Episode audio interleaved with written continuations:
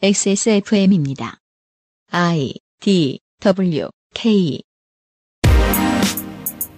그것은 알기 싫다의 유승균 PD입니다. 아무리 잘하고 즐기는 일이어도 직업이 되면 왠지 하기 싫어집니다. 순수한 즐거움과 책임 혹은 먹고 사니즘은 종종 대척점에 서 있죠. 방송 혹은 집필 관련된 업무로 생계를 이어가는 청취자 여러분들 계시다면 마감 걸린 일을 쓰기 위해서 조사하는 일이 늘 즐거우십니까? 그리하여 우리는 때로 게시판의 도움도 받습니다. 순수한 즐거움이 만들어낼 수도 있는 또 다른 전문성을 찾아서요. 게임과 비평에 대한 이야기로 꾸며드리고 있었습니다. 2019년 11월 네 번째 그것은 알기 싫답니다.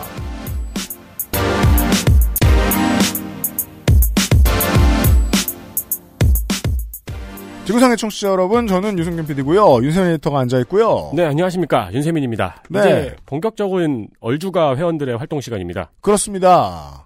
저도 그런 편인데, 네. 얼어 죽어도, 네. 음, 비평은 전문가들만 써야 된다고 생각하는 사람들이 있습니다. 네.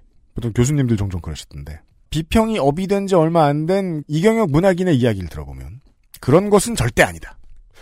커피도요. 네, 뭐요? 커피, 그래, 커피. 네. 다시. 얘기해. 우리나라에 이제 카페 얘기가 나왔, 처, 카페가 이제 처음 유행이 시작됐을 때, 네. 스타벅스가 들어오고 커피빈이 뜨고 했을 때, 비싼 아메리카노와 믹스 커피나 자판기 커피를 사람들이 비교해서 이야기하곤 했어요. 예. 뭐, 이건 싸고 이건 비싼데 라고 하면서 비교하면서 이야기를 하고, 또 카페를 좋아하는 사람들은 음. 그 커피랑 이 커피를 비교하지 말라. 음. 라는 식으로 이야기하고, 그러면서 우리나라에서 커피 비평가들도 많이 나왔죠. 네. 각 원두의 맛을 평가해주고, 음. 어, 그러면서 약간 자판기 커피를 먹는 사람과 아이, 아메리카노를 먹는 사람 혹은 마키아토를 먹는 사람이 약간 나눠지기도 했던 시절이 있었거든요. 맞아요. 근데 몇 년 전에 카페에서 다방 커피라는 메뉴가 선풍적인 인기를 끌었죠. 네. 그러면은 커피 그 전에 비평을 쓰던 커피 비평가들은 뭐라고 할까요? 중요한 지적입니다. 사람들은 무언가를 좋아하게 되면 여러 단체가 무언가를 단체로 사람들이 많은 사람들이 무언가를 좋아하게 되면 꼭 좋아하는 것에 계급 의식을 덧붙입니다. 네. 아유 그거는 상대하면 안 되지. 아유 그거는 논외지. 아 그것까지 여기 껴주면 되나.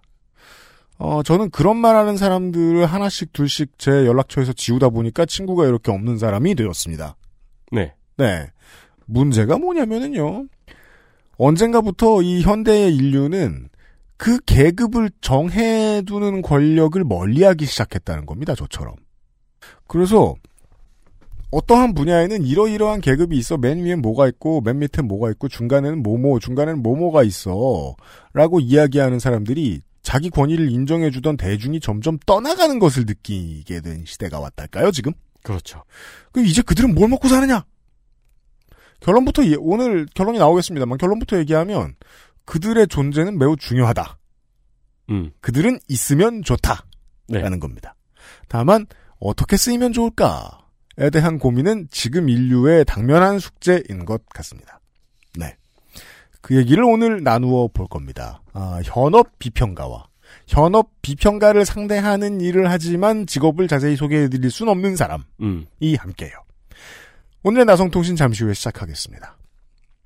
그것은 알기 싫다는 에어비타 더스트 제로, 정상적인 면역 기능 관리는 매일매일 NK365, 1인 가구의 첫 번째 가구 알스퀘어 폴더 매트, 세상의 모든 도시락 도시락몰에서 도와주고 있습니다. XSFM입니다. 건강을 위해 검색 또 검색. 그런데 정상적인 면역 기능은 챙기고 계세요? 건강의 기본은 정상적인 면역 기능. 내 옆에 탁! 매일매일. NK365 우리 아이 성장기부터 NK365 키즈. 초미세먼지까지 확실하게. 반가워. 에어비타 더스트 제로 에어비타 더스트 제로 광고입니다. 그렇습니다. 왜냐면 겨울이고 창문을 열기 힘들기 때문이죠. 네. 청소할 때마다 열지만 추워 죽겠습니다. 나름의 블프 주간이기 때문에 에어비타도 할인을 합니다. 음, 더스트 제로 2와 카 에어스톤이 기존 가격에서 각 만 원씩 할인합니다. 그렇습니다. 컴팩트하고 예쁜 더스트 제로, 자칫 놓치기 쉬운 차 안의 공기청정기 카 에어스톤 일주일만 진행하는 이벤트입니다. 관심 있으신 분들은 XS몰로 가서 만원 할인을 혜택을 받고 주문 그 구매하시길 바랍니다. 에어비타 더스트 제로 액세스몰에서 할인하고 있습니다.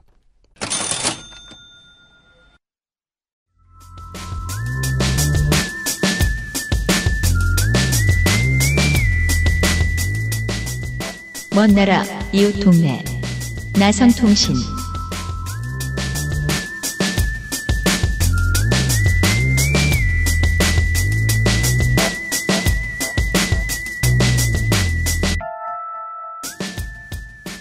이런 점이 아쉽습니다. 나성통신에서 얘기하고 나면 얼마 뒤에 분명히 네. 어, 한국에서도 사회적 이슈가 된다는 거예요. 그런가요? 어, 저는 그렇게 생각합니다. 적용시킬 것이 상당히 많고, 사람들이 뒤늦게 이해해서 따라오는 것도 꽤 많고, 그런데, 아니, 우리가 아직도 그, 서양에서 생기는 일을 이제 들고 와가지고 얘기하면 그게 이제 한참 뒤에 적용되고 이래야겠느냐, 이런 생각이 들긴 하는데, 살짝 속상하기도 한데, 계속해서 맞고 있는데 어떡해요?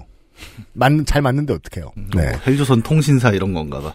생각할 만한 이야기입니다, 오늘도. 이번 주에도 말이죠. 네. 홍영훈 나성인과 함께 합니다, 이번 주 주중에는요.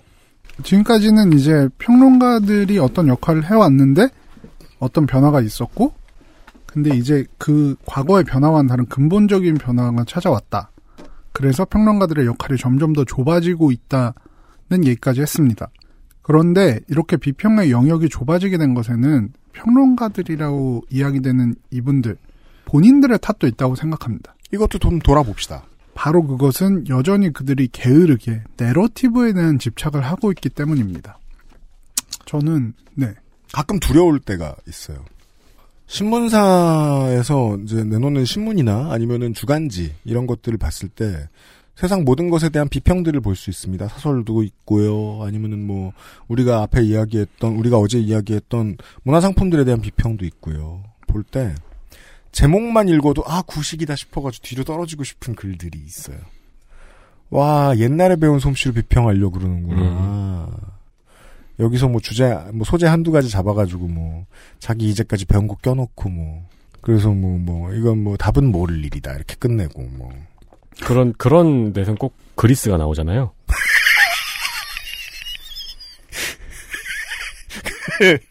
보통은 마무리 멘트는 정부와 사회가 나서야 할 때. 아, 그거 저는 정말 그게 왜 화나냐면요. 지는 안 나서요. 네. 네. 절대 안 나서죠. 저는 비평이 아직도 내러티브와 주제의식에 집착하는 것이 게으른 거라고 생각합니다. 물론 가끔 신선한 것도 있을 수 있어요. 그게 제가 이제 그 이경영 문학인 글을 처음 봤을 때 생각했던 거기도 한데 앉아 앞에 앉아서 한번 부끄러워 봐요. 아니, 저 나갔다 놓고 뭐 하는 거야, 지금? 공개 처형. 저는 문학인이 소재를 고르는 게 되게 재능이라고 생각했었거든요. 왜냐하면 나머지 평단이 못 보는 걸 계속해서 끄집어내고 네. 그게 게시판 어디에서 본 것 같은 듯한 느낌도 드는데 게시판에서는 이런 글을 쓸 수 있는 능력이 있는 사람이 없고 네. 전문 용어로 오가닉하다고 요즘 많이 말하는데 예. 유기농이에요, 난? 그 커뮤니티에서 유기농으로 길러진 어떤 주제 의식 같은 것들이 돋보였었단 말이죠. 음, 음, 근데 그거는 전문가 커, 그 뭐냐 비평가 커뮤니티에서는 안 나오는 재주거든요. 음, 네. 그게 되면 모를까? 그게 아니고 보통은 제가 그렇게 얘기하죠. 비평을 읽는 사람들을 가르치려는 멘탈로는 도저히 안 나옵니다. 그렇죠. 예. 그 내러티브와 주제의식에 집착하는 것도 그런 멘탈이라고 생각을 해요. 뭐 요런 부분이 있는데 너희들은 알았니? 알았니? 어, 몰랐지? 뭐 이런 느낌이라고 생각을 해요. 근데 시대가 너무나도 크게 바뀌었기 때문에 이런 평론 자체가 유효하지 않을 수 있다는 게 지금 제가 하고 싶은 이야기입니다. 이 이야기를 게임과 음악의 영역에서 해보려고 합니다. 어, 네. 음악으로 가봅시다. 우리 나성인 이야기할 때 음악 얘기 많이 나옵니다. 네. 어쩌다 보니까 이제 밈의 황제 드레이크 얘기를 또 하게 됩니다. 그렇습니다. 드레이크는 매번 나왔죠? 네. 네. 네. 아, 드레이크의 그림자를 벗어날 수가 없네. 네. 제가, 제가 드레이크 빠돌이는 아닙니다. 네. 지금으로부터 2년 전인 2017년에 드레이크는 More Life라는 프로젝트를 발표했습니다. More life. 네. 저 이 음반 열심히 들었는데, 제가 왜 앨범이 아니고 프로젝트라고 할까요? 드레이크가 이 프로젝트를 내면서 앨범이란 타이틀을 붙이기를 거부했기 때문입니다. 맞습니다. 뭐 physical한 앨범도 발매되지 않았고 그렇기 때문에 음반이란 타이틀 자체가 좀 어색했을 수도 있지만 제가 생각했을 때 그것보다 더 큰 이유는 평론가들이 자신이 발매한 것을 음반이란 이름으로 평가하면서 통일된 주제의식이나 유기성이 없다는 이유로 혹평하길 원하지 않았기 때문이라는 이유도 있을 것 같습니다. 생산자가 느끼는 피로는 그런 게 있죠. 이게 악플이 두려운 것만큼이나 평론이 두려운 기분이 좀 듭니다. 왜냐하면 평론가가 매번 수준 높은 평론을 쓸 수 있는 게 아니라는 사실을 전제를 깔고 들어가면 내가 앨범 나온 날 평론가가 기분이 안 좋았으면 좀 헛소리를 할 텐데 음. 그걸 피할 방법은 없을까? 생각하면 괴로워요. 그걸 피할 방법은 없거든요. 그거를 조금이라도 피하려는 의도가 저는 있는 것 같아요. 이 프로젝트라는 명칭에 대해서. 어, 네, 타당한 추측이라고 봅니다. 네, 음악을 글로 풀어내고 이를 평가하려면은 기술적 분석보다는 문학적 분석이 훨씬 더 편합니다. 네. 이게 음악 평론의 가장 큰 문제점이죠. 네. 곡을 쓸 줄 알고 노래를 부를 줄 알고 악기를 다룰 줄 아는 것이 음악 평론의 기본은 아니기 때문에. 음악을 그대로 듣는다기보다는 하나의 텍스트라고 생각하고 평가하면 자연스럽게 음반이라는 작품 단위를 필요로 하게 됩니다. 뭐 이거를 텍스트라고 생각할 때 한 곡에 대해서 사실 길게 평가할 수는 그건 좀 힘들거든요. 어려워요. 네. 그래서 음반이라는 작품 안에서 통일된 내러티브가 있으면은 이거에 대해서 알아보고 고평가를 할 수밖에 없는 거죠. 아, 그러고 보니까 제가 음반 비평 같은 걸 읽으면서 가장 많이 본 문장이군요. 앨범 전체가 유기적으로 하나의 뭐 이야기를 연결해서 사- 말하고 있다. 네. 네. 그러니까 일종의 음반을 문학 작품이라고 생각하고 대하는 거죠. 음. 이런 경향을 저는 내러티브에 대한 집착이라고 부르는 겁니다. 음, 네, 무슨 말씀인지 알겠습니다. 근데 왜 집착이라는 부정적 뉘앙스의 단어를 쓰냐면 최근에는 작품에서 내러티브를 발견하고 이를 설명하는 과정의 의미가 퇴색하고 있기 때문입니다. 네. 특히나 음악에서 이런 경향이 더 두드러지는데 스트리밍으로 음악을 들으면 음반 단위의 감상을 하는 일이 많지 않습니다. 요즘은 그게 되게 어려워요. 또 내가 듣는 스트리밍 서비스가 그 음반의 전체 곡을 다 서비스하지 않는다. 그런 경우가 많아요. 그렇죠. 그러면 어 11곡 중에 7곡 들어요. 그 중에 막 스킨만 두 개 살아 있어. 음. 통일성 어떻게 알아요, 내가? 네, 그러니까 소비자가 통일성 어떻게 알아요? 그래서 음반 단위로 앨범을 음악을 맨날 듣다가 이 스트리밍으로 넘어, 넘어오면 그게 조금 힘들었던 것 같아요. 그러니까 저도 그런 비평에 익숙해져 있었는지 모르겠는데 음. 이거를 곡 단위로 듣고 이러다 보니까 그 음악이 어디에 위치해 있는지를 모르겠는 거죠. 음악 평론으로 들어온 거예요, 우리는 지금. 순간 평론가가 소비자하고 유리돼 버리는 거예요. 소비자는 다 듣지 않았어요. 네. 뭐 그 전 작품 뭐 소비자는 핫라인 블링만 들었, 들었어요. 근데 음반의 유기성을 얘기하고 있어요. 그러면 아 이걸 열심히 읽어준 소비자는 이렇게 생각하죠. 그 평론 잘 읽었습니다. 그럼 전 이만. 그렇죠. 그리고 예- 그 평론가의 관계는 끝이에요. 예를 네. 들면은 뭐 옛날에는 음반 평론 같은 걸 보면은 뭐 이 트랙은 intro로서 완벽하다라든가 네. 뭐 7번 8번에 배치돼서 음반의 끝을 멋있게 장식해 준다 음. 뭐 이런 얘기들이 있었는데 아무도 이제 순서대로 듣지 않으니까 스트리밍에서는 네. 그러면 사실 이런 게 유효하지가 않죠 그 다르게 말하면 평론가들이 쓸 말이 없죠. 그렇습니다 네. 그래서 따라서 음반의 유기성이나 주제의식을 심어놓는데도 청자가 이를 받아들이기 힘들기 때문에 이거는 사실 유효성이 떨어지는데도 불구하고 비평을 하는 입장에서는 음반의 주제의식에 대해서 뭐 사회적 맥락을 설명하고 이걸 평가하고 이런 일이 편하니까 음, 그냥 관성적으로 이런 작업을 해오고 있는 겁니다. 관성. 이 주제의식과 이야기 구조, 전통적인 소설 문학 이런 걸 평가할 때 가지던 기준을 다른 문화적 영역에도 계속 적용한다는 걸 가장 극명하게 보여주는 것이 게임입니다. 미국과 유럽을 중심으로 한 게임 평론계는 스토리가 유려한 게임을 훨씬 더 높게 쳐주는 경향이 있습니다. 아 그렇습니까? 근데 예를 들면 뭐 우리가 흔히 부르는 갓겜 이런 것들 보면은 갓겜. 네 복잡한 스토리가 있는 뭐 콘솔 게임이나 PC 게임 같은 경우가 많죠. 음. 반면에 정해진 스토리가 없고 유저들이 스토리를 만들어가는 온라인 게임에 대해서는 비평의 요소가 없다고 생각하고 높게 평가하지 않습니다. 아, 네. 그럴 수도 있겠네요. 네. 네. 이 게임 비평 업계 전체적인 좀 경향을 제대로 볼 수 있는 게 고티거든요. 올해의 게임. 네. 이전에 그 알실에서도 얘기, 이야기된 바가 있는데 고티는 영화, 음악, 문학과 같은 장르들과 달리 굉장히 민주적인 체제입니다. 게임 비평과 관련한 수백여 개의 사이트들이 각자 올해의 게임을 선정하고 이 중에서 가장 많은 표를 받은 게임이 GOTY로 선정됩니다. 아래에서 올라오는 체제인가 봐요. 네. 네. 그 GOTY 블로그라고 따로 있죠. 네. 거기서 이제 각종 웹사이트들에서 선정한 GOTY를 따로 모아서 발표를 해줍니다. 음. 음, 여행 사이트 같군요.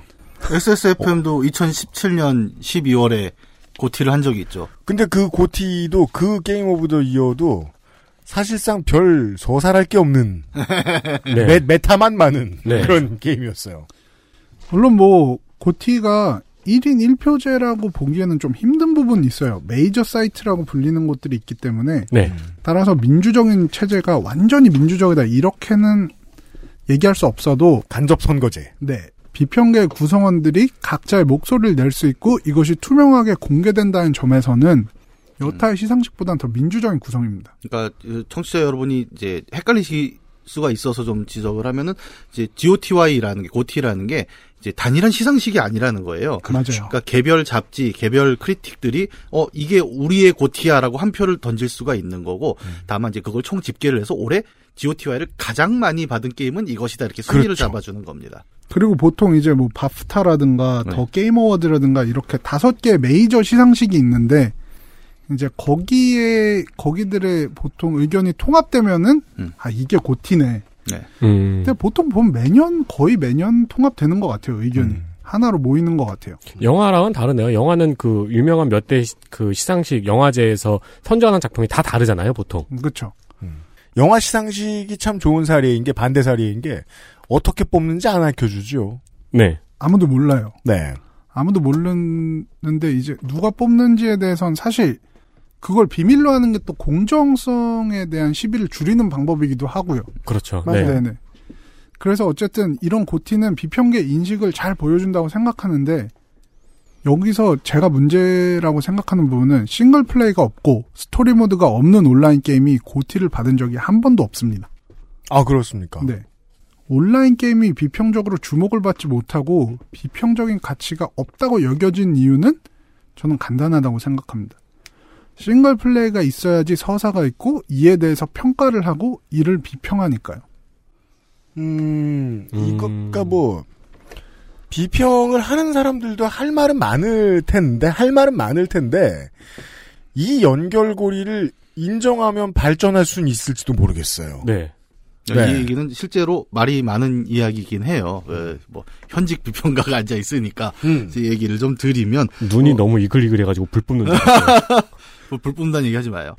뭐냐면은 이제 실제로 그 서사를 중심으로 어떤 게임을 이야기한다라는 것에 대한 비평이 비판이 나온 것은 꽤 오래됐습니다. 2001년부터 그 에스피노세 같은 사람들이 시작해서 왜 게임을 기존의 어떤 서사, 문학 비평의 방식으로만 접근하느냐. 게임이 그런 방식이 아닌데라고 해서 어, 그 크게 나온 게 우리 그 알실에서도 예전에 물뚝심성님 계실 때그 얘기 했었죠. 공개 방송에서 네러톨로지와 루돌로지의 대립 같은 개념을 한번 설명한 적이 있었습니다.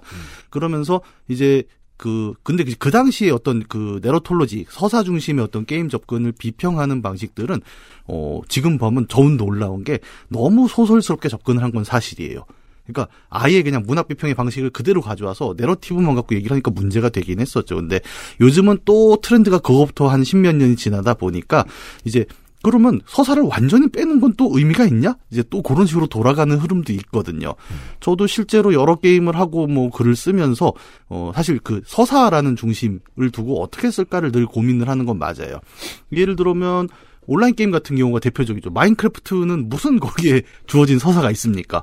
그러면 그렇다고 마인크래프트가 우리가 나쁜 게임이라고 하진 않잖아요. 그러면 할 말이 없는 것도 아닙니다. 마인크래프트 하고 정말 할 말은 많은데 이제 서사 중심의 게임이 아무래도 소위 말하는 갓 게임 혹은 뭐 GOTY 갓 GOTY에서 상위를 차지하는 이유에는 좀 다른 이유도 저는 있다고 보는 게 어, 아직까지 많은 사람들이 서사에 익숙하거든요. 또 한편으로는. 그러니까 어, 이야기대로 흘러가는 것들에 우리가 아까도 얘기했지만 음악 비평도 그랬잖아요. 그러니까 네. 음악을 서사적으로 풀어내는 것이 익숙한 이유는 어, 쓰는 사람도 익숙하지만 한편으로는 그것을 보거나 읽는 사람도 그런 방식으로 이해하는 게 너무 편하기 때문이거든요. 대표적인 케이스가 역사입니다. 어, 우리가 문명 얘기를 작년에 잠깐 했었죠, 여름에. 문명 역사를 다루는 방식에 대해서 우리가 좀 얘기를 했었지만, 그럼에도 불구하고 가장 잘 팔리는 역사서는 시오노 나미의 로마인 이야기거든요. 왜?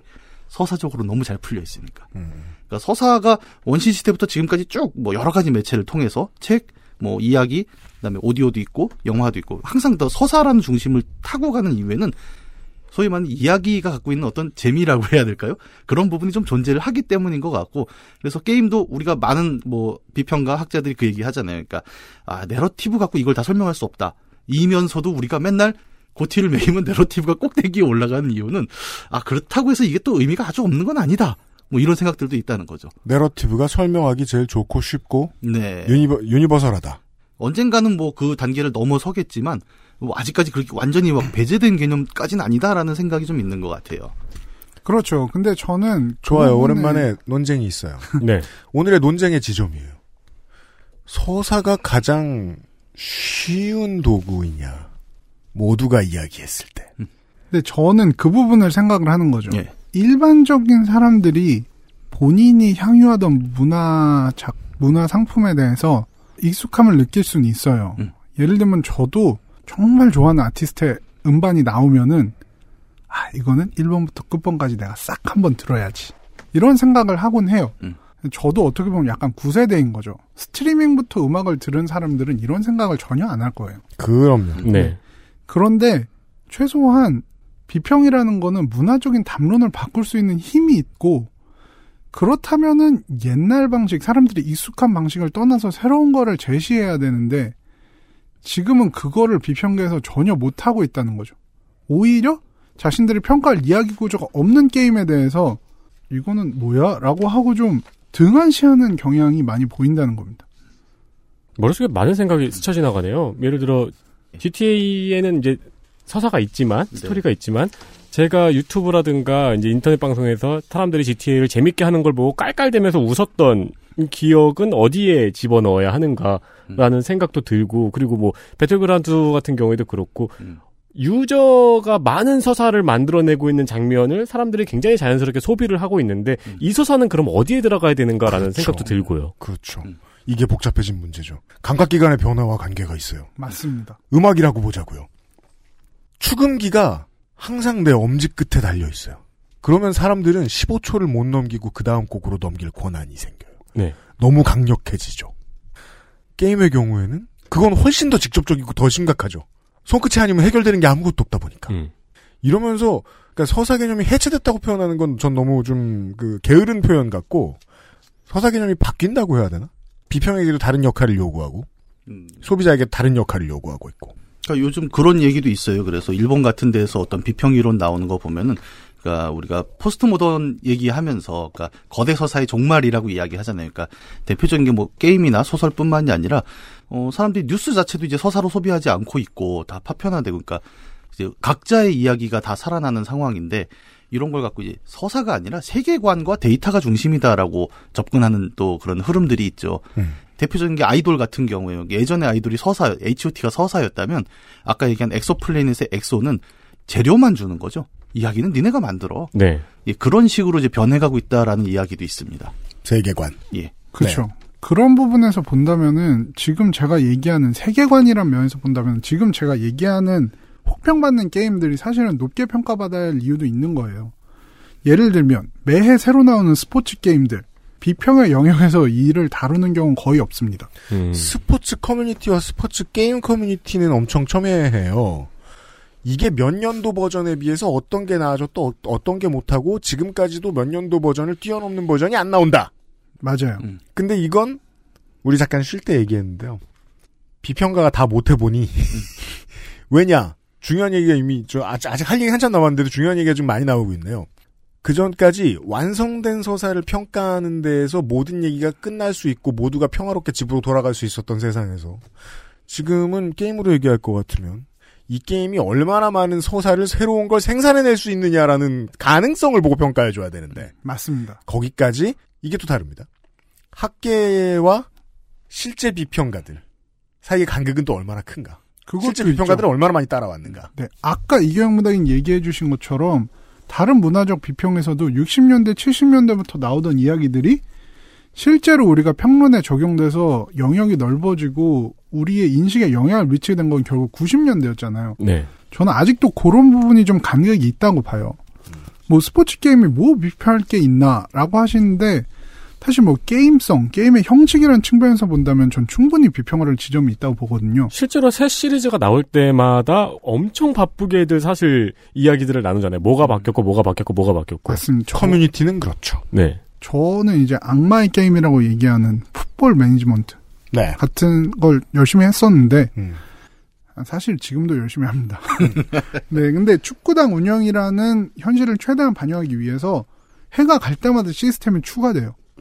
최근 버전에서는 감독으로서 플레이어가 구단주와 관계에 신경을 써야 되고 선수들 간에서도 세력 구도라는 게 생겨서 어, 진짜요? 네, 그래서 선수 선수단 내에서 가장 영향력 있는 선수, 조금 영향력 있는 선수도 볼 수 있고 국적이나 말하는 언어에 따라서 선수들이 그룹 지어서 노는 것까지도 볼 수 있어요. 인종차별도 등장하겠네요, 얼마 안 가면. 그래서 이제 FM을 많이 하는 분들은 이제 남은 것은 승부 조작뿐이다. 아, 진짜요? 네, 888만 들어오면 된다. 네, 네. 그 정도까지 얘기가 나오고 있어요. 어찌 보면 우리 삼국지 시리즈 얘기하면서 했던 얘기이기도 한데 맞아요. 얼마나 현실을 많이 따라가느냐는 결국 유저가 얼마나 많은 다양한 서사들과 좀 더 현실적으로 맞부딪힐 수 있느냐의 가능성이잖아요.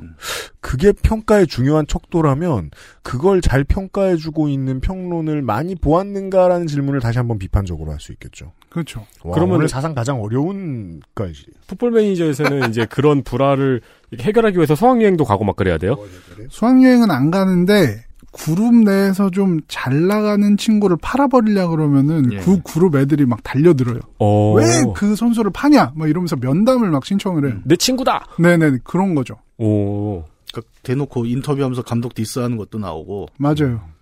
되게 어. 그러니까 목표가 명확해요. 그러니까 이 팀 케미스트리라는 것이 단순히 선수의 능력치나 감독의 뭐 지휘력만으로 구성되는 것이 아니라 선수 사이에 관계가 들어간다는 것이 최근에 굉장히 두꺼운 트렌드로 나타나고 있고 어 사실 거기에 대해서 어떤 평을 하자면 그 얘기죠. 그러니까 우리가 삼국지 시간에 얘기했던 것과 정말 동일하게 실제 선수들의 활동이라는 것이 얼마나 자율적으로 움직이는가를 우리는 보여줄게라는 걸 이제 게임사는 계속 매 버전마다 이야기를 하고 있는 거예요. 물론 거기에 대한 비판도 나옵니다. 왜냐하면 실제로 우리가 말은 이렇게 하지만 풋볼 매니저를 해보면 그게 굉장히 단순하게 작동해요. 약간 그러니까 몇번 해보면 아 얘 여기서 반발을 하겠구만이 확 들어옵니다. 그러면 사용자는 또 그걸 그대로 받아들이지 않아요. 우리가 아까 얘기한 대로 거대 서사의 종말이라는 거는 게임 컨텐츠가 주는 내용을 그대로 받아들이지 않는다는 데 의미가 있거든요. 네. 그러면 아 이것 봐라 이런 로직이 있어? 그러면 고려를 하는 거예요. 얘 팔기 전엔 얘랑 얘랑 관계를 먼저 보고 다른 방법을 생각해야지. 이러면서 이른바 꼼수 혹은 우회 루트를 만들어가는 또 플레이어의 능동적 과정이 존재하잖아요. 그래서이 얘기는 굉장히 하기가 어려운 거예요. 음. 엄청 어려운 네. 얘기죠 사실. 그 예를 들면 2K 시리즈로 대표되는 스포츠 게임들 네. 또 뭐 팀의 입장에서만 플레이하는 것이 아니고 선수의 커리어 커리어를 플레이할 수도 있고 뭐 감독이 될 수도 있고 이제 다양한 요소들이 게임성을 높여주고 있는데 비편적 부분에서 막 그렇게 많은 주목을 받지는 못하고 있는 것 같습니다. 이렇게 게임이라는 매체는 단순히 이야기 구조나 내러티브를 떠나서 다양한 진화를 보여주고 있음에도 불구하고 게임 비평가는 평가 기준을 그렇게 다양하게 가져가지는 못하고 있다는 것이 제 생각인 거죠. 그리고 저는 여기서 한 가지 더 문제 제기를 하고 싶습니다. 온라인 게임엔 내러티브가 없을까요? 저는 이게 전혀 아니라고 생각합니다. 오히려 게임 내 제작사들이 제공하는 스토리와는 전혀 별개로 현실과 가상을 넘나들면서 유저들이 만들어낸 엄청난 이야기들이 있죠. 지난달에 그 와우 클래식에서 덕질인 만났잖아요, 문학인이. 예. 깜짝 놀랐어요. 가- 강 건너에 나 우리 적이거든요. 네, 손은 들고 막. 예, 빨갛게 뜨는데 손은 흔들더라고요. 아, 제가 요거 한 가지만 질문할게요. 혹시 호드세요, 원래? 그거는 여기서 제가 얘기하면. 아, 이거 약간 그걸 부, 유도 신문이라고 지금. 아, 부먹 찍먹과 비슷한 민감한 아니 이걸 얘기하면 덕질인도 까지니까. 근데 누구든지 덕질인이든지 문학인이든지 둘 중에 한 명이 얼라라고 생각하면 정말 실망할 것 같아요. 상상도 안 되죠. 상상도 안 되죠. 진짜 아, 그건 아니죠. 네. 대표적인 예를 몇 가지만 들어보겠습니다. 가장 먼저 온라인 게임에 서사하면 떠오르는 게 저는 2부 온라인입니다. 아, 현실에서도 일어나도 믿기 힘든 이야기들이 계속 일어나는 그야말로 서사의 보물창고 같은 게임이 2부 온라인이기 때문입니다. 2부 온라인은 아이슬란드의 게임 제작사인 CCP에서 만든 게임인데 뭐 이전에 그 알실에서도 소개했던 대항해 시대와도 어느 정도 비슷한 면이 있어서 우주판 대항해 시대라고도 불립니다. 네. 한국에서는 한국어판도 없고 높은 진입장벽 때문에 하는 사람이 많지 않지만 전 세계적인 규모로 보면 매우 큰 게임이고 특히나 매니아들이 열광하는 게임입니다. 지금까지 누적 이용자 수가 무려 4천만 명이 넘는다고 하죠. 그리고 이제 매년 이브 온라인 Fan Fest, 그러니까 뭐 축제 같은 걸 이제 아이슬란드에서 하는데 전 세계에서 수천 명의 팬들이 몰려들어서 아이슬란드 인구가 2% 이상 증가한다는 말도 있습니다. 아 진짜요? 아이슬란드의 인구가 적으니까요. 아 그래서구나. 네. 아니 근데 그래도 이 정도면은 우리나라 같은 경우 이미 지자체가 끼어가지고 뭐 했고 막 아이슬란드도 뭐, 뭐, 아무것도 그렇- 안할 수는 없을 거예요. 그렇게 해서 네. 정치인이 와서 막 아마 축사하고 구청 앞에 이렇게 우주선 세워놓고 막 그러지 않았을 거예요. 아, 그렇구나. 뭐 이브 비자 같은 거 발급해 줄 수도 있겠죠. 어 그렇죠 그렇죠. 아, 해야겠네요, 국가의 입장에서는. 제가 알기로는 옛날에 그 러시아 모스크바에서 챔피언스 리그 결승전 했을 때 따로 비자 내줬다 그랬거든요. 롤 챔스, 어. 아, 챔피언스 리그요? 네네, 축구. 롤 챔스가 아니고? 롤 아. 네네. 그런 것처럼 이제 이런 대규모 이벤트는 보통 비자 내줘야죠. 음. 네네.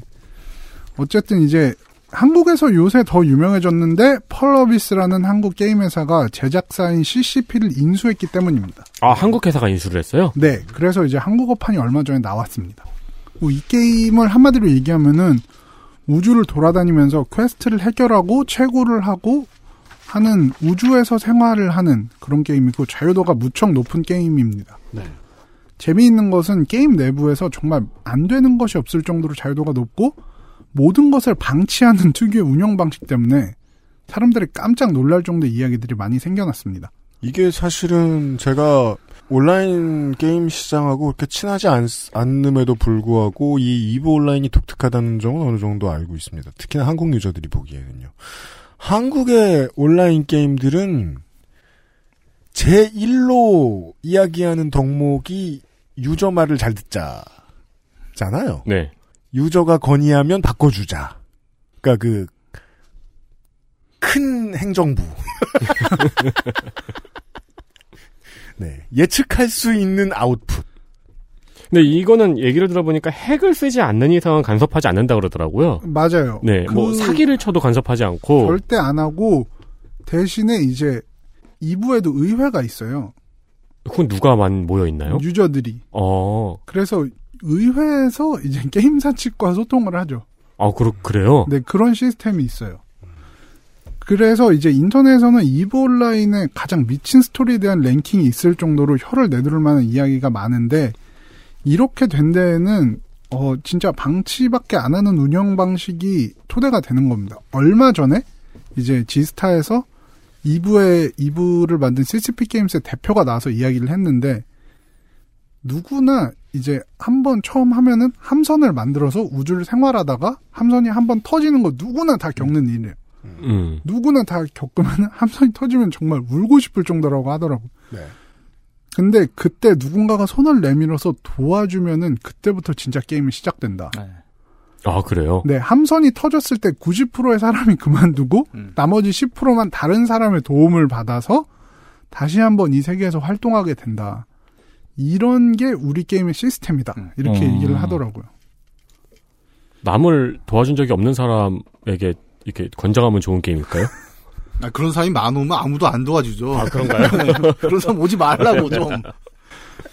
이브 온라인은 특히나 경제 시스템으로 주목을 받았는데 실제로 3명의 경제 분석가들이 회사에 소속돼 경제 시스템을 통제한다고 합니다.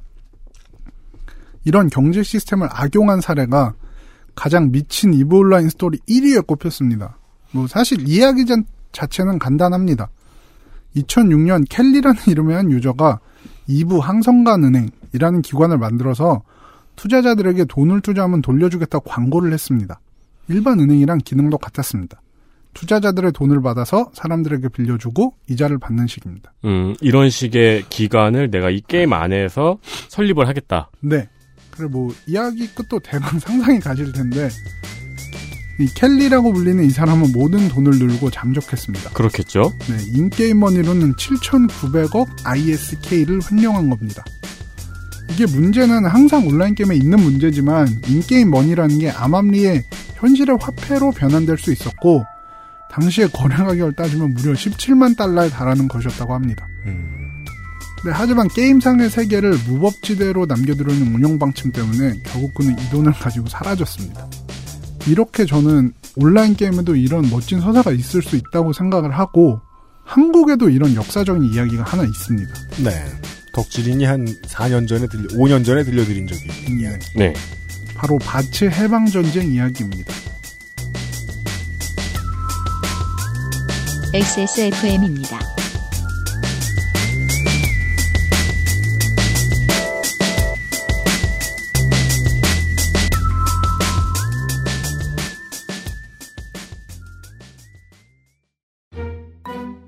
아, 맨날 똑같은 반찬. 흠, 내일 또 뭐 먹지? 걱정 없이 도시락몰. 세상 많은 도시락을 한눈에 비교하고 베스트 랭킹으로 실패 없는 선택까지. 매일매일 다양한 나를 위한 도시락. 지금 바로 도시락몰과 함께 하세요. 세상의 모든 도시락, 도시락몰.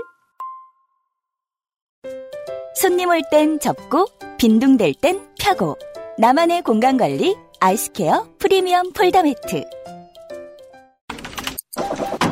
아무리 바쁘고 힘들어도 하나만은 꼭 기억하세요. 건강의 기본은 정상적인 면역 기능. NK365. 내 옆에 탁! 매일매일 NK365. 우리 아이 성장기부터 NK365 키즈. 제가 이경혁 문학인이 참 대단하다고 생각하는 거거든요. 원고를 진짜 많이 써요. 네. 그리고 학교에서도 글 쓸 일이 많아요. 네. 그리고 남는 시간에 뭘 해야 되죠? 게임을 해야죠. 게임을 해야 되죠. 네. 네. 진짜 남는 시간에는 아이랑 세차도 하시는 것 같더라고요. 그 요절하기 좋은 라이프 스타일입니다. 네. 네. 그런데도 불구하고 아직 꽤나 건강하다는 거예요. 네, 네. 네. 종합 멀티 비타민이 필요합니다. 그렇습니다. 종합 멀티 비타민 미네랄 건강 보조제 보조제 NK365도 NK 키즈 제품과 함께 블프 만 원 할인합니다. 네. 바이러스에 감염된 세포나 암세포를 직접 파괴하는 NK세포에 도움을 줄 수도 있다는 제품이라고 알려져 있습니다. 선물로 좋겠습니다. 어, 어쨌든 종합 멀티 비타민이니까 겨울에 드시기는 좋죠. 네. 네, 감기도 잘 안 걸리고요. 음. 제가 느끼기에는요. 일주일 동안 만 원 할인 진행하고 있습니다. 평소에 관심 있으셨던 분들 혹은 부모님께 선물해 드리고 싶은 분들은 구매하시길 바랍니다. 네. 11월 세일 주간 얼마 남지 않았습니다. 고민하시고요. 다시 비평 얘기로 돌아가죠.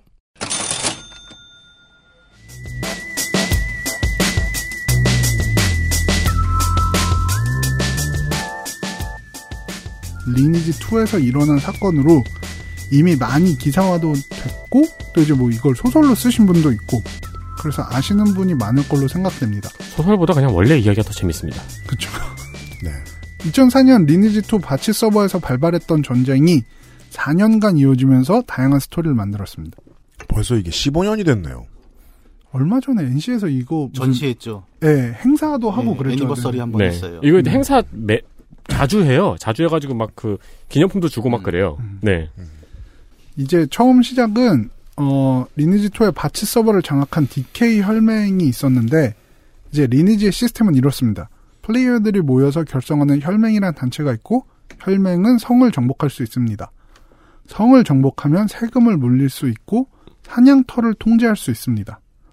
이제 여기서 핵심은 사냥터 통제인데 사냥터를 통제하면 다른 사람들이 몹을 잡지 못하게 되는 거고 경험치를 못 얻지 못하니까 레벨을 올릴 수 없다는 뜻입니다. 네.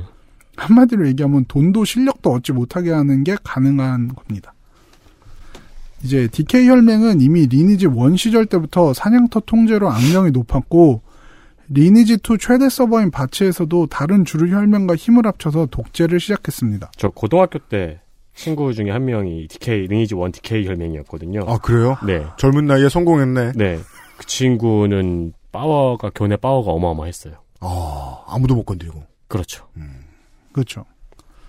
이걸 DK 연합이라고 불렀는데 이들은 통제령을 내려서 모든 게임 내 자원을 독점했고 이제 말도 안 된 말을 안 듣는 플레이어들을 바로 죽이라는 척살령이란 걸 내리기도 했습니다.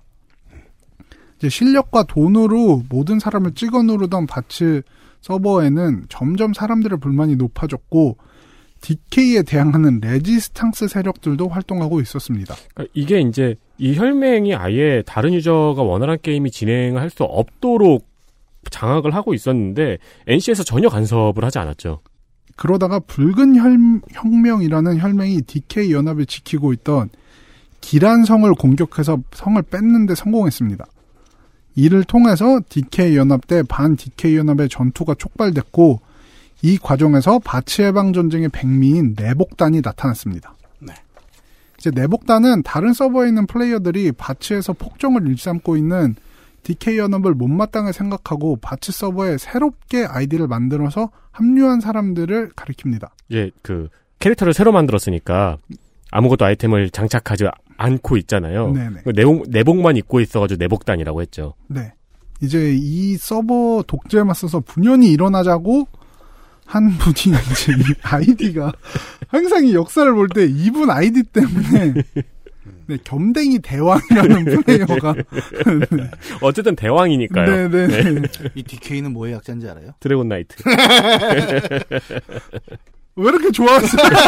그래서 이상해졌어요. 아, 이 겸댕이 대왕이란 플레이어가 호소문을 적어 올렸고 많은 사람들이 이에 공감해서 기본 세팅 내복을 입고 DK 연합에 맞서기 시작했습니다.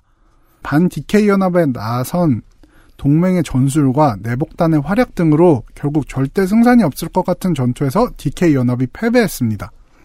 이제 과정만 보면은 뭔가 민주화 운동과도 같은 좀 감동이 있습니다. 네. 하지만 이런 스토리가 항상 그렇듯 동맹은 농공행상으로 분열을 했고 네. 심지어 DK 연합체와 똑같이 사냥터 통제와 척사를 하기도 했습니다. 그렇죠. 완벽한 결말. 네. 이제 리니지 제작사인 NC에서는 이를 시리즈물로 연재도 했었고 뭐 디지털 스토리텔링의 표본이다. 뭐 사이버 세계의 시민 혁명이다. 뭐 이런 식으로 부르더라고요. 그렇죠. 네. 음, 제가 이렇게 온라인 게임의 서사를 소개하고 있는 이유는 다음과 같습니다. 문화라는 것은 계속적으로 새로운 매체에 담기고 틀을 깨가면서 발전해 왔습니다. 그에 따라서 비평도 변화를 해왔죠. 특히나 문화적 서열성을 약화시키는 변화나 비평의 역할 자체에 대한 근본적인 변화가 찾아오면서 비평은 전과 완전히 달라지게 됐습니다. 하지만 가장 진보적인 매체인 게임을 비평한 사람들은 여전히 천년 전부터 통용되던 기준을 쉽사리 버리지 못하고 있습니다. 제일 중요한 게 유저의 경험일 텐데 그 부분에 대한 비평은 아직 빈약한 건가요? 아, 제가 이제 게임 비평계 전체에 대해서 막 이야기를 하는 건 그렇지만 저도 게이머로서 항상 아쉬웠던 부분이 그거라고 저는 생각을 해요. 유저들의 입장에서 하는 비평보다는 그냥 이제 서사 위주의 비평이 많다 보니까 이런 게임들을 고평가를 받게 되고 음.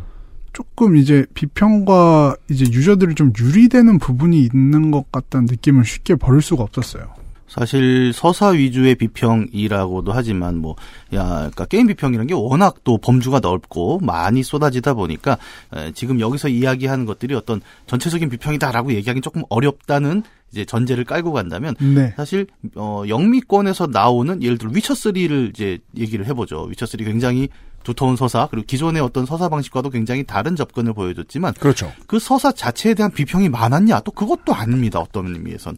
왜냐하면 대체로 읽어보세요. 읽어보면 영어권에서도 되게 한두 개 정도를 빼면 그냥 갓게임이다.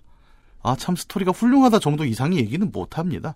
그래서 어떻게 보면 저는 그러니까 내러티브 비평이 낡았다 하도 맞지만 한편으로는 그 비평의 역량 자체가 좀 게임 쪽에서 많이 빠지고 있다는 생각은 드는 거예요.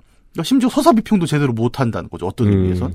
그리고 위쳐 같은 경우는 뭐 예로 들었지만 이제 다른 게임들도 많잖아요. 요즘 이제 온라인 게임 같은 경우에도 어 이거는 서사라고 부르긴 애매하죠. 말 그대로 아까 잠깐 얘기했지만 세계관과 재료가 주어진 상태고 그 재료를 갖고 유저들이 하나하나 이제 한 땀 한 땀 수를 뜨는 거죠. 한마디로. 그러면 그 수 뜬 결과물로 나온 것들이 어떻게 보면 되게 재밌는 게 개인마다 너무나 유니크해요. 사실은. 그 경험이라는 게 내가 겪은 예를 들어 바치 해방 전쟁에 내가 참전했다 칩시다. 그러면 그 경험이라는 것은 어 친구한테 얘기했을 때 얼마나 설득력 있게 넘어갈까라는 또 장벽을 만나게 되긴 해요. 그렇죠. 안 해봤으니까 그건 모르는 거예요. 어떻게 안. 해본 친구는 그 술자리가 굉장히 지루하죠. 네. 근데 재밌는 거는 벌써 그 알실에서 바치 해방 전쟁 얘기 나온 게 제가 알기로 두세 번이 넘습니다. 네. 네. 그렇죠. 왜? 2013년부터 나왔습니다. 네. 왜 이 얘기가 자꾸 돌까요? 여기에 중요한 부분이 있는 거예요. 누군가가 이거를 굉장히 듣기 좋게 포장을 하고 있다는 거죠. 실제로 당시에 어, 연대기처럼 블로그를 썼던 유저들이 있었고 저는 이 사람들이 어떤 새로운 서사의 주체라고 생각을 하거든요. 그리고 그 서사가 매우 효과적이었으니까 사람들은 우와 게임에서 이런 이야기가 있었어를 계속 회자시키게 만들었습니다. 음. 그럼 그 과정 자체도 어떻게 보면 일종의 생산이자 일종의 비평인 거죠. 그렇죠. 예. 네, 저는 그래서 사실은 바체방전쟁을 저는 가장 중, 좀 유명하기 때문에 예로 들었지만 네. 이런 거는 이제 비슷한 장르의 MMORPG에서는 충분히 많이 항상 일어나고 있는 일이라고 예. 생각해요. 저는 그래서 NC가 이 행사를 이 바치 해방전쟁을 기념하는 행사를 여는 게 되게 재밌었던 거예요. 그러니까 NC가 거기서 하는 말은 뭐냐면은 봐라 우리가 방관했기 때문에 이런 서사가 탄생했다잖아요. 그렇죠. 그래서 저는 이미 게임이라는 매체는 기존의 다른 매체가 가지고 있던 틀을 모두 깨고 새로운 형식으로 진화를 거듭하고 있음에도 불구하고 여전히 다른 매체와 같은 기준을 적용하라는 평론가들이 담론을 주도하고 있다는 느낌을 받았던 겁니다. 그래서 행사가 완성도가 높으려면 NC가 참여하지 말아야죠. 그렇죠. 방관해야죠. 네. 그렇죠. 행사를. 이제 그 그때 당시에 그 분들이 나와가지고 이제 아 내가 바츠 해방 전쟁 때문에 내가 돈을 얼마를 썼는데 뭐 이런 얘기 하셔야죠. 그 밴드 오브 브라더스의 구성처럼 맞죠. 사실 뭐 그 저 이지중대 어르신들이 어떻게 보면은 NC 측에서 얘기하는 바치해방 전쟁은 좀 이제 반쪽짜리 얘기인 게 혈맹원들은 실제로 PC방에 모여서 게임을 하면서 다양한 전략 전술 이런 걸 하면서 게임 외의 관계들을 맺어가고 심지어 거기서 무슨 상대 혈맹이 오프라인으로 첩자를 심고 이런 일도 있었다고 음, 맞아요, 들었거든요. 맞아요. 저는. 네. 이렇게 많은 서사가 있는데도 불구하고 이런 서사를 만들어낼 수 있는 매체임에도 불구하고 좀 아이러니하게 옛날과 같은 기준이 계속 적용되고 있다는 겁니다. 근데 저는 이런 아이러니한 상황이 계속 될 수는 없기 때문에 미국을 중심으로 한 게임 비평업계가 언젠가 아주 가까운 미래에 완전한 지각 변동을 맞이할 것이라고 생각합니다. 그리고 이러한 지각 변동이 한국의 게이머들에게도 큰 영향을 줄 것은 너무나도 당연한 일입니다. 뿐만 아니라 그 어떤 매체를 비평한 사람이라도 이러한 지각 변동에 주목해야 합니다.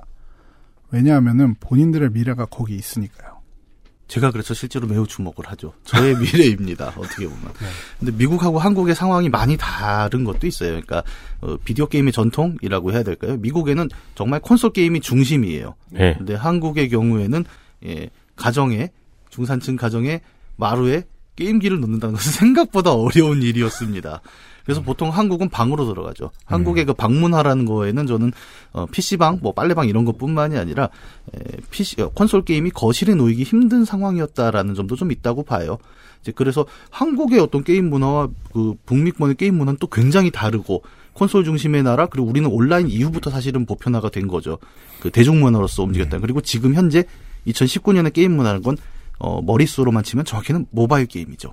그래서 이런 상황에서 게임 비평을 한다는 것은 그러니까 북미의 변화도 있지만 사실 한국의 변화가 어떻게 보면은 전 세계에서 가장 top class일 수도 있어요. 순서상으로는. 왜냐하면 모바일 게임이 이렇게 보편화돼 갖고 이 정도의 매출을 내고 있는 나라도 드물기 때문에 네. 그러면 모바일 게임에 대한 비평은 어떻게 해야 될 것인가라는 또 주제가 나온단 말이죠. 한국의 게임 비평가에게는 제가 당사자로서 얘기해 볼까요? 굉장히 어렵습니다. 아주 냉정하게 얘기해 보면 그래서 야 이 확률은 정말 예술적으로 잘 만들어졌다 가차가 아니 근데 모바일 게임이라고 해서 항상 가차가 있는 건 아닌데. 그러니까 그 개수를 놓고 봤을 때 가장 메이저한 얘기를 하려면 그게 되게 한계인 거예요. 어떻게 보면. 그렇긴 하죠. 예. 그래서 주로 다루게 되면 결국 인디 게임을 다루게 되는데 그럼 인디 게임의 현상이란 것도 우리가 알고 있던 과거의 어떤 인디냐? 그것도 아닌데 요즘은 예전에 인디라는 건 말 그대로 independent from what에 대한 대답이었죠. capital로부터의 독립이었는데 지금은 소규모 개발자들이 그냥 다 인디가 되잖아요. 그래서 어, 비슷하게 그냥 방치형 RPG가 많이 나옵니다. 그러면 아 이 방치는 정말 버튼을 잘 만들었다. 뭐 이런 얘기를 하기도 어려운 상황. 그러니까 시장 자체가 어떤 우리가 기존에 알고 있던 그러니까 비평 등 중에서도 우리가 마지막으로 얘기했던 담론을 만들고 그것이 사회의 어떤 관계인가 이런 얘기를 하기는 굉장히 어려워요. 왜냐하면 재료가 없으니까 밀가루가 없으면 짜장면을 못 만들거든요. 음. 맞아요. 아직도 저는 영미평론계도 이런 부분에 대해서 합의를 하지 못했어요. 네. 그러니까 우리나라에서는 그러니까 뭐 흔히들 많이 하시는 방치형 RPG 네. 이렇게 가만히 둬도 레벨이 오르고 음. 이런 부분에 대해서 우리나라에서는 굉장히 고상한 한마디로 표현이 이미 끝났어요. 음. 성장에 초점을 맞춘 플레이. 음. 저는 그것보다는 업무에 초점을 맞춘 플레이라고 생각을 하는데 그쵸. 그렇죠. 네. 근데 영미평론계는 아직도 이거에 대해서 이게 게임인가에 대해서 대답을 못 하고 있습니다. 음. 과연 우리가 전혀 컨트롤을 하지 않고 수치만 쌓아가는 것이 게임인가? 음. 그럼 결국 이 부분에 대해서는 게임의 본질이 뭔가까지 내려갈 것 같은데 음. 얘기를 하자면은 그 부분을 아직도 너무 비평계가 늦게 따라가고 있다는 생각이 저는 드는 겁니다. 음. 네. 그 답이 그거 아닐까요? 유저한테 물어봐야 될 거 아니야. 네. 유저한테 물어는 받느냐. 음. 네. 오늘 그 저널리즘에 대한 얘기인데요. 이게 게- 게임에 관심 없게 게임에 별로 관심이 없으신 청취자 여러분들이라면 이걸 저널리즘에 대한 얘기라고 생각해 봐 주시면 좋을 것 같습니다. 왜냐하면 제가 고전 문학을 수업을 들을 때 참 잠만 많이 잤지만 이것들도 그리고 또 그 고전 문학 연구하시는 연구자들이 얼마나 억울해 하시겠습니까만 그런 생각이 들었습니다. 야 저 양반들 좋겠다. 신작 안 나와서. 그럴 수 있죠. 네. 작품 하나만 평생 연구하는 선생님들도 많습니다. 음.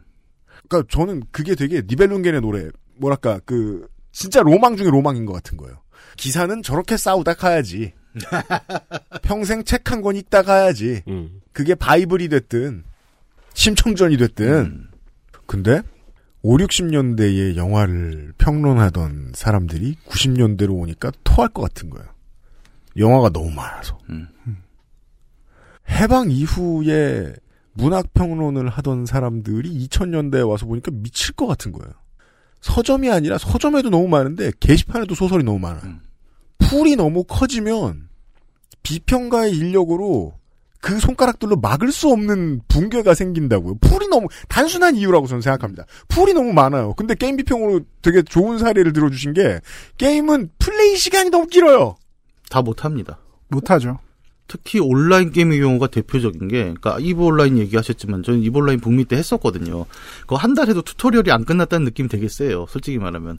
난 그 포탑 달다가 죽는 줄 알았어, 진짜. 근데 한 달 정도 해도 이게 무슨 게임인지 모르는 상황인데, 그거를, 그니까 뭐 그런 거 있잖아요. 게임 평론가는 이걸 다 해봐야 돼.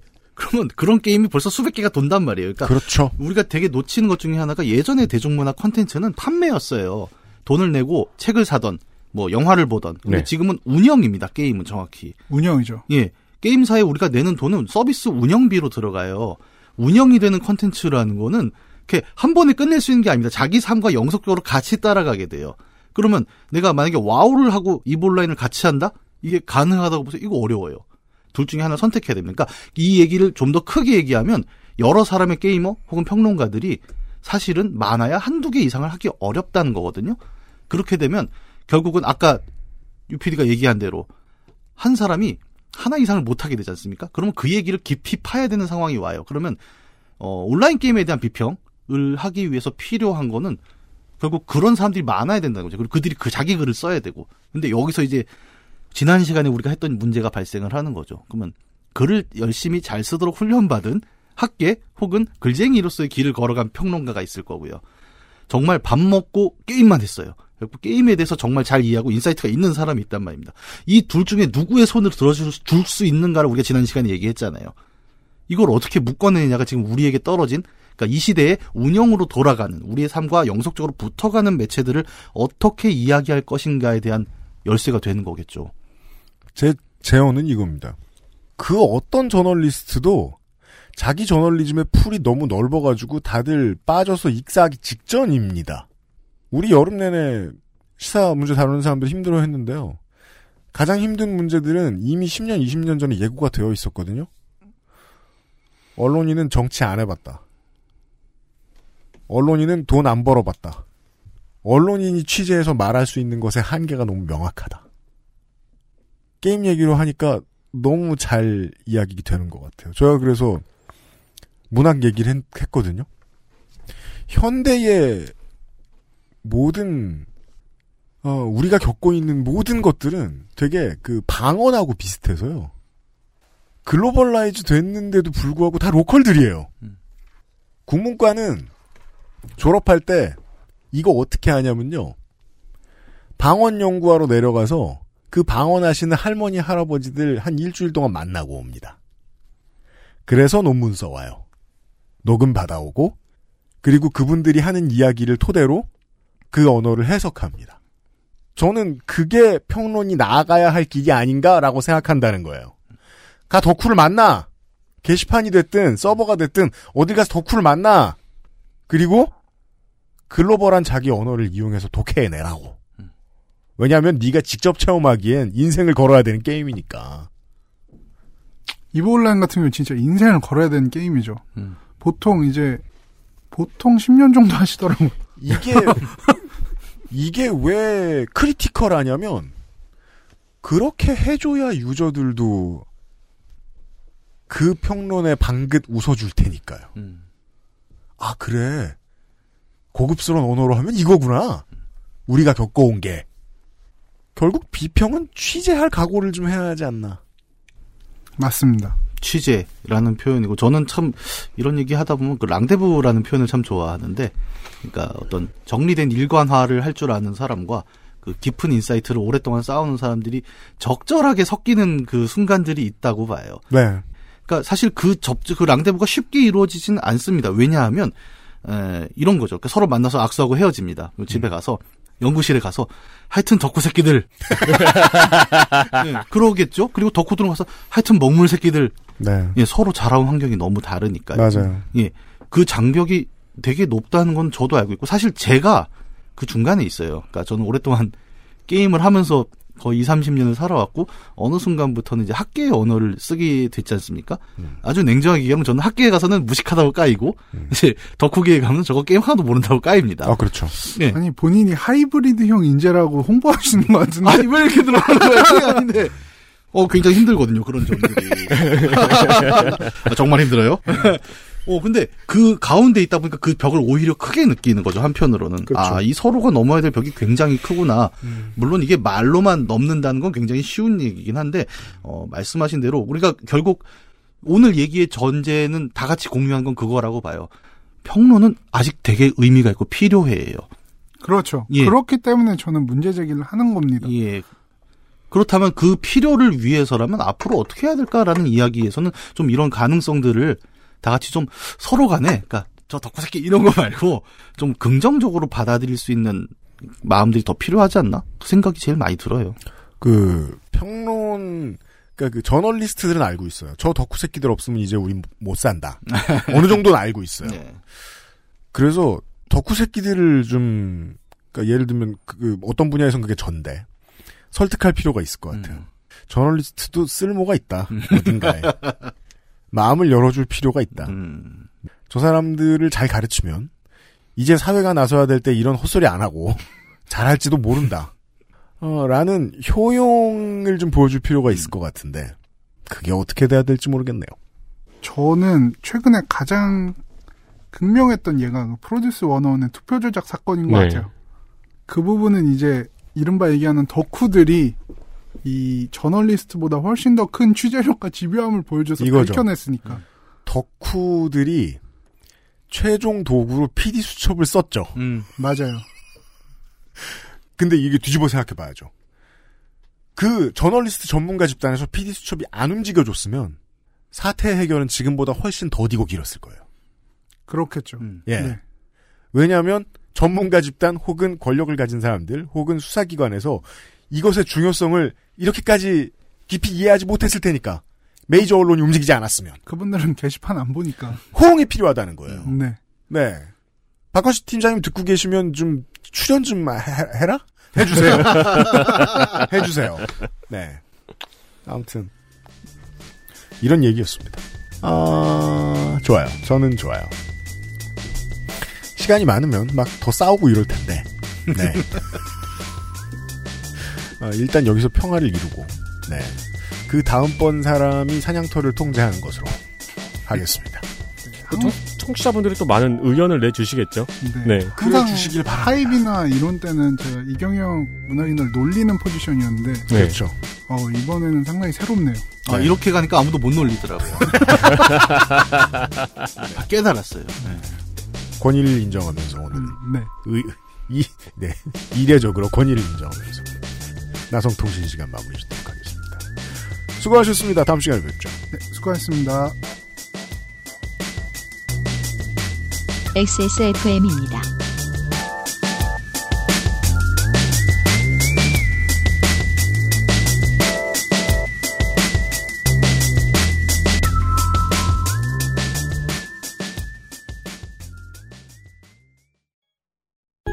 미세먼지까지 확실하게 반가워 에어비타 더스트 제로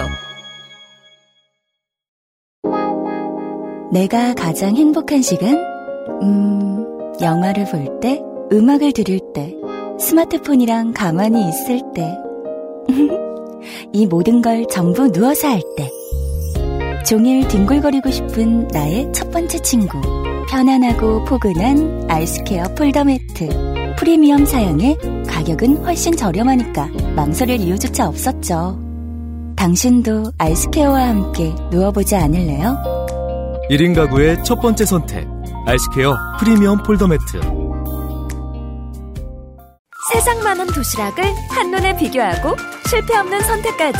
도시락 몰. 아스트랄 뉴스 기록실 뉴스 아카이브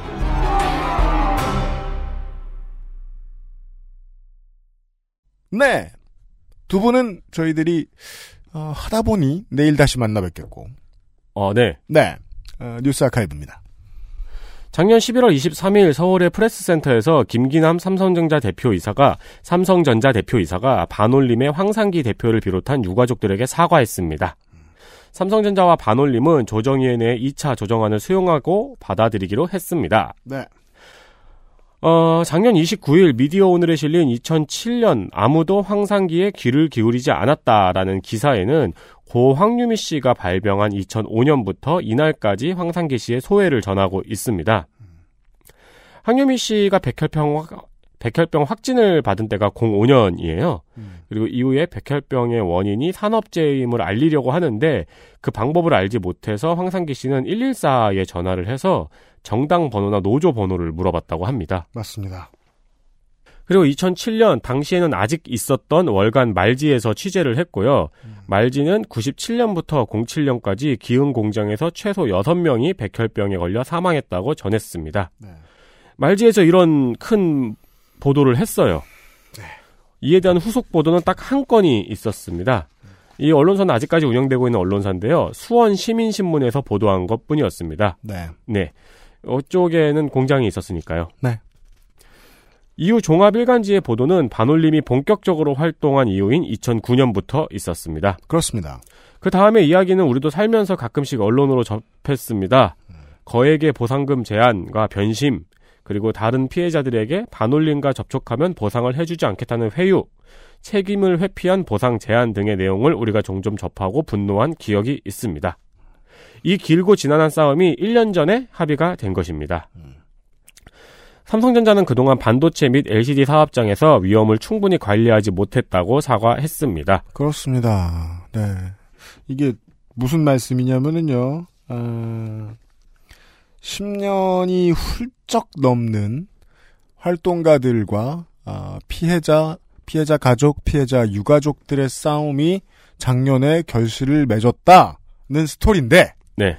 그것이 지난 1년간 어떻게 보도되었느냐가 참 재밌어요. 네, 어, 보상 내용은 1984년 5월 17일 이후 1년 동안, 바- 아, 아니지, 이후 1년 이상 반도체 LCD 라인에서 근무하다가 질병을 얻은 임직원 전원을 대상으로 보상을 할 것이고요. 보상 기한은 2028년까지입니다. 보상 절차는 법무법인 지평의 지원보상위원회에 일임하기로 했습니다. 현재도 신청을 받고 있습니다. 인터넷 홈페이지에서요. 큰 뉴스죠. 매우 매우 큰 뉴스죠. 매우 매우 큰 뉴스인 만큼 삼성에서 보도자료를 냈고 보도자료가 나오자마자 많은 언론에서 크게 보도를 했습니다. 어, 주로 우리가 접한 많은 기사 제목은 11년간의 싸움 음. 혹은 11년 만에 막 내린 백혈병 논란 뭐 이런 기사 제목이었죠. 그렇습니다. 네, 특히 반올림 황상기 대표의 11년간의 싸움을 이야기하는 보도가 많았고요. 네. 동아일보의 경우에는 삼성하고 인연이 좀 많아요. 네. 그렇습니다. 중앙일보만큼은 아닙니다만. 네, 그래서 삼성 관련 보도에서 비판도 많이 받기도 했는데요. 이 소식을 전하면서 이 가장 첫 이제 알리는 보도 자료를 알리는 기사 제목이 이재용 시대에 달라질 삼성전자 방점은 사회공헌 이라고 뽑았어요. 네. 기사 제목에 백혈병도 없어요. 그렇습니다. 네. 이건 그냥 넘어간다 쳐요. 이런 빨아주는 기사 우리가 많이 봤으니까. 음. 근데 바로 다음 날에 나온 삼성 백혈병 보상 1인당 1억 5천만 원이라는 기사 제목은 솔직히 눈치가 너무 없죠. 네. 눈에는 눈 같은 그 어, 하늘이 내려주는 판결 이런 어, 일은 이루어지지 않습니다. 많은 그 아, 본인들 가족에게 사고가 생겼을 때도 어, 첫날부터 나서서 발벗고 뛰면서 돈을 얼마를 내라고 울부짖고 다닐까요? 과연 이걸 쓴 기자나 데스크의 사람들이? 음, 이거 뭐 당연한 질문이고요. 그 제가 왜 아까 그런 말씀드렸냐면 아, 이게 딱 1년 됐잖아요. 네. 작년부터 지금까지 쉴 새 없이 이재용 부회장을 주어로 한 기사들이 쏟아지고 있습니다. 네. 백혈병 관련 검색을 해보면은요. 뭐 인류 사회의 기여, 공생을 꿈꾸다, 이재용의 시선은 백년 대계, 백혈병 문제에서 이 부회, 부회장 체제의 삼성전자는 공식 사과와 보상 정말 끝도 없이 나옵니다. 끝도 없이. 음. 네. 아니 삼성전자 잘했죠. 좋은 결단을 내렸죠. 10년 만에. 네. 근데 그게 1년 동안 쉬지 않고 칭찬받을 일이냐? 근데 사실 이, 이 상황에서 제가 이 삼성과 언론 간의 주종 관계 얘기를 하는 게 뭐 그다지 그렇게 썩 뭐 피트해 보이는 상황은 아닌데요. 네. 아무튼 아 음, 그리고 이 그렇습니다. 삼성 백혈병 보상 1인당 1억 5천만 원이라는 기사 제목은 솔직히 거짓말이거든요. 네. 1억 5천만 원은 최대 보상금입니다. 네. 네. 그리고 어 반올림 측이 요구했던 건 결국 사과와 책임 예. 그러니까 사과였기 때문에 더 중요한 건. 그렇죠. 네, 공식 사과. 왜그 10억을 제시한 적도 있다고 하죠. 네, 네. 그럼요. 네, 개인적으로는 얼마든지 높은 돈을 제시한 적이 많이 있죠. 네. 네. 이 황상기 대표님은 작년에 이 사과를 받고 요즘에는 그 하청업체까지 노동자에게까지 보상을 확대할 수 있도록 그것을 알리는 활동을 하고 계시더라고요. 네. 그러니까 본인의 따님을 이제 멀리 보내시고 다른 부모님들의 따님이 더 다치지 않게 하기 위한 일에 지금 시민사회 운동에 남은 여생을 바치는 중이시지요. 네. 네, 그렇습니다. 원래 직업은 개인 택시 기사시고요. 네, 그렇습니다. 어, 이 다음 이건 뭡니까? 어, 몰랐던 이야기라서 신기해서요. 아, 아예 몰랐습니까? 네. 네. 11월 19일이 세계 화장실의 날입니다. 음. 그리고 생각을 못 해가지고 몰랐는데 조금만 생각해보면 당연한 사실입니다. 음. 전 세계에서 수많은 사람들이 위생적인 화장실이 없어서 고통을 받고 있다는 사실이요. 당연합니다. 네. 어, 사용하지 못해서 그 노상 배변을 해야 되는 사람은 10억 명이고요. 6명 중한 명이네요. 네. 제대로 된 화장실을 사용하지 못하는 사람은 24억 명이라고 합니다. 음. 그리고 전 세계 인구의 75%가 현재 휴대폰을 사용하고 있다고 해요. 음. 근데 제대로 된 화장실을 사용하고 있는 사람이 64%라고 합니다. 그렇죠. 인프라는 결국 그 정치의 결과물이라서 네. 네. 휴대폰은 인프라의 결과물은 아닌 것 같아요. 특히 제대로 된 화장실의 부재는 어 혹은 남녀 공용 화장실이 있는 경우도 많죠. 열악한 곳은 음. 특히 여성에게 고통스럽습니다. 노상 배변을 할 수밖에 없는 환경에서 성폭력에 노출이 될 뿐만 아니라 수많은 여성이 화장실의 부재로 고등교육을 받지 못하고 있다고 합니다. 네. 아주 간단하게 학교에 화장실이 없어서요. 음. 싱가포르의 잭 심이라는 사람이 2001년에 세계 화장실 기구 WTO를 만들었어요. 음. 어, 이러면서 세계 화장실 개선 운동을 아직까지 하고 있다고 합니다. 네. 근데 이 사람이 노력을 많이 했나 봐요. 음. 2013년에는 유엔에서 제안을 받아들여서 화장실의 날을 공식 지정했습니다. 네. 이때 공식 지정한 사람은 반기문 총장입니다. 음. 이를 알아보다가 같이 걸려서 제가 엄청 헷갈린 소식도 있는데요. 네. 한국에도 세계 화장실 협회가 있더라고요. 맞아요, 맞아요. 한국에도 운동하시는 분이 있어요. 네, WTA라고 하는데 유피디님이 옛날에 선거 데이터 센터를 하다가 수원의 변기 모양으로 생긴 건물에 대해서 이야기한 적 있죠. 네, 직차를 보내주신 분들도 계셨습니다. 네. 이게 저는 작년 수원 시장인 줄 알고 또 들어봤는데 그건 거, 그, 거기가 아니더라고요. 네, 엄청 시장은 그런 일은 안 돼. 네, 네. 그 변기 모양으로 생긴 건물이 음. 고 심재덕 전 수원시장이 수원시장으로 있으면서 그 수원의 화장실 개선 사업을 중점적으로 펼쳤어요. 네. 네. 그러다가 이제 이게 아예 life work가 돼버리신 거죠. 어쩌다 음. 보니까 화장실 개선 사업이. 음. 그래서 Mr. Toilet이라는 별명을 얻고 세계 화장실 협회라는 걸 만들어서 초대 회장이 돼버렸어요. 네. 그리고 암 진단을 받은 이후에 자신의 주택을 허물고 그 자리에 양변기 모양의 그 집 해우재를 지어서 살았습니다. 네, 맞아요, 맞아요, 맞아요. 네. 그 여기 얼마 못 사셨어요? 투병 중이셔서 네네네. 네, 해우제를 고인이 사망한 후에 유족들이 수원시에 기증을 했고 음. 수원시가 이걸 화장실 문화 전시관으로 개조를 한 것입니다. 그렇습니다. 그렇기 때문에 현재의 엄태영 수원시장은 세계 화장실 협회의 회장이에요. 그렇게 되어버렸습니다. 네. 음. 그리고 수원에서는 화장실 협회 정기총회 같은 것도 열립니다. 음. 이 협회의 활동은 저개발국의 공중 화장실 건립을 지원하는 활동을 하고 있습니다. 네. 네. 그, 이 협회 홈페이지로 좀 살펴봤거든요. 그래요? 네. 근데 보통 이 저개발국의 공중 화장실 건립을 지원하는 활동을 하고 있으면은 음. 뭔가 우리가 왜 볼일 볼 때마다 보는 이름들 있잖아요. 변기 만드는 큰 회사들. 네. 그 회사들에서 좀 후원을 할까 싶어서 살펴봤는데 아, 그건 아니에요, 또? 그건 아니더라고요. 네. 알겠습니다. 네. 그, 저는 처음에 되게 그, 저는 이, 이 얘기를 들은 게 되게 오래됐고, 그, 유엔에서 무슨 특별 협의지인가? 뭐 이런 걸 받은 적도 있다고 하더라고요. 이 WTA가 우리나라에. 네. 네. 그래서 이게 그냥 그, 어, 지역 정치인들 명함 하나 더 다는데 그냥 세금 나가나? 이런 걱정을 많이 했었는데, 그, 실제로 저개발국의 NGO 역할을 하는데, 이게 이 협회의 이름상, 실- 보이는 실적이 없을 수가 없잖아요. 네. 그래서 어느 나라를 가거나 무조건 이만큼 설치해놓고 오더라고요. 네. 이게 재밌더라고요. 네. 아, 이런 그 특별한 이름을 가진 NGO들이 있으면 어떨까 하는 생각도 했어요. 사실 뭐, 그전 수원시장님이 이름은 내가 까먹었는데, 뭐, 처음부터 평생 화장실 이러고 뜻을 뒀겠습니까? 어, 그러게요. 네. 뭐, 화이트보드 협회. 뭐, 혹은 뭐, 가정용 발전기 협회. 뭐, 어, 이런 것도 있었으면 좋겠다는 생각 들어요. 네네. 네네네. 그래서 가정용 발전기를 또 저개발국에 지원할 수도 있고요. 네. 화이트보드를 뭐 교육이 미진한 국가에 지원할 수 있고요. 우리 예전에 그 사무엘성님하고 같이 얘기한 적 있잖아요. 좋은 뜻을 가지고 모금을 해서 돈을 전달했더니 반군이 가져갔다. 아, 네. 네. 돈 말고 괜찮을 것 같아요. 그렇습니다. 재미있는 뉴스 아카이브 시간이었습니다.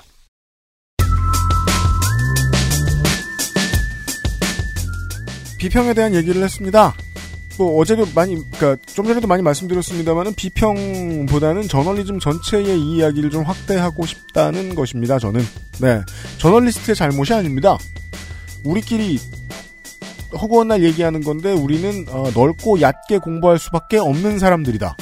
깊이 공부한 사람들의 이야기를 들어서 전달하는 일이 우리의 주 목적일지도 모르겠다라는 걸요. 네. 네. 하지만 우리 회사 작고 뭐 해야 하는 일이 그렇게 많지 않으니까 이런 걸 고민하면서 일할 수 있는데 어디 뭐 매일같이 두 시간씩 방송해야 되는 뭐 시사 프로다 이렇게 생각하면 엄청 많은 사람들을 만나고 엄청 다양한 얘기들을 한꺼번에 막 해야 되잖아요 하루에도. 네. 그러다 보니까 전문가는 못 불러와요. 대신 다 저널리스트가. 전문가도 나오죠. 대신에 저널리스트에 엄청 가까운 전문가만 나와요. 대학 교수. 대학 교수들 중에서도 어, 모든 얘기를 5분 안에 할 수 있는 능력이 있는 사람. 네. 근데 막 엄청 덕후같이 공부만 한 교수님은 절대 못해요. 5분 주면 어 이러다 끝나요. 그 이한승 교수님 항상 하시는 말이잖아요. 그렇게 간단하게 말할 수 있는 문제가 아닙니다. 이한승 교수도 나름 방송에 훈련된 양반인데도 그렇게밖에 못 말하잖아요. 네. 보통은 못 한다고요. 그래서 앞으로 저널리스트들의 미래의 역할, 미래의 먹거리가 거기 있지 않나 싶은 것 같은 거예요. 아, 진짜로 할 말이 있고 공부를 정말 오랫동안 하고 전문성이 확고한 사람들을 어떻게든 발굴해내서 그 사람들한테 10시간 얘기를 듣고 1시간에서 10분으로 줄이는 일. 그게 저널리스트의 일이 아닐까. 게임 비평은 그러기에 아주 좋은 분야다. 내가 모든 액션 장르를 다 섭렵한 게임 비평가인데 리니지를 오늘부터 시작해. 내가 무슨 수로 리니지를 비평합니까? 리니지를 평생 한 사람을 만나는 게 낫죠. 그러니까요. 물론 리니지를 실무로 걱정해보자. 물론 리니지를 평생 한 사람들도 겸손해야 할 겁니다. 아유 저보다 더 오래 하신 분도 있고 저보다 돈을 훨씬 더 많이 네, 쓰신 분도 있고. 성주도 하시고 이분이 더 음. 덕, 덕망이 높으시니 이분한테 물어봐라. 전문가 만나는 게 힘든 이유가 그거거든요. 네. 근데 우리가 진짜 듣고 싶은 얘기를 되게 안 해줘요. 오히려 그러니까 저널리스트가 필요한 거 아닐까 싶어요. 듣고 싶은 얘기를 끌어내는 능력도 필요하지만 듣고 싶지 않은 얘기를 들으면서도 뭔가 캐치를 해낼 수 있는 능력. 비평가에게는 어찌 보면 취재 능력이 지금부터는 더 필요한 게 아닌가라는 생각이 들었습니다. 이 이야기를 들으면서. 네. 네. 아, 내일 이 시간에는 아까 잠깐 얘기 나왔습니다만은 팩스코에서 지난주에 G스타가 끝났습니다. 우리가 나이 먹고 나서 G스타를 못 가봅니다. 그렇습니다. 사실 젊었을 때는 관광 겸 해서 가서 보고 회도 먹고 하면 좋은데. 그니까요. 보통 이 영화 덕후들처럼 네. 우리도 남포동 가서 맛없는 당면도 먹고 음. 어, 게임 구경도 해운대 가서 좀 하고 그 당면은 진짜 싫어하시는 것 같아요. 네. 누가 좋아하겠어요? 파시는 상인들도 안 좋아하세요. 왜 먹어 이걸? 이러면서 처먹어 주시고 그러시는 분은 없습니다. 아무튼 근데 바쁘고 이러저러한 이유로 G스타를 못 가잖아요. 아, G스타 다음 주 아, 이번 주에는 게임 이야기들로 좀 한 시간을 채워보도록 하, 아, 세 시간을 좀 채워보도록 하겠습니다. 내일도 게임 이야기입니다만은 음, 국제 정세 얘기입니다. 네. 네. 내일 이 시간에 다시 뵙겠습니다. 게임은 늘 국제 정세를 다루죠. 주로 그렇습니다. 우주의 정세나. 이번에는 어, 실제 국제 정세 이야기입니다. 윤세민 에디터하고 유승균 PD였습니다. 토요일 시간에 뵙죠. 안녕히 계십시오. 안녕히 계십시오. XSFM입니다. I D W K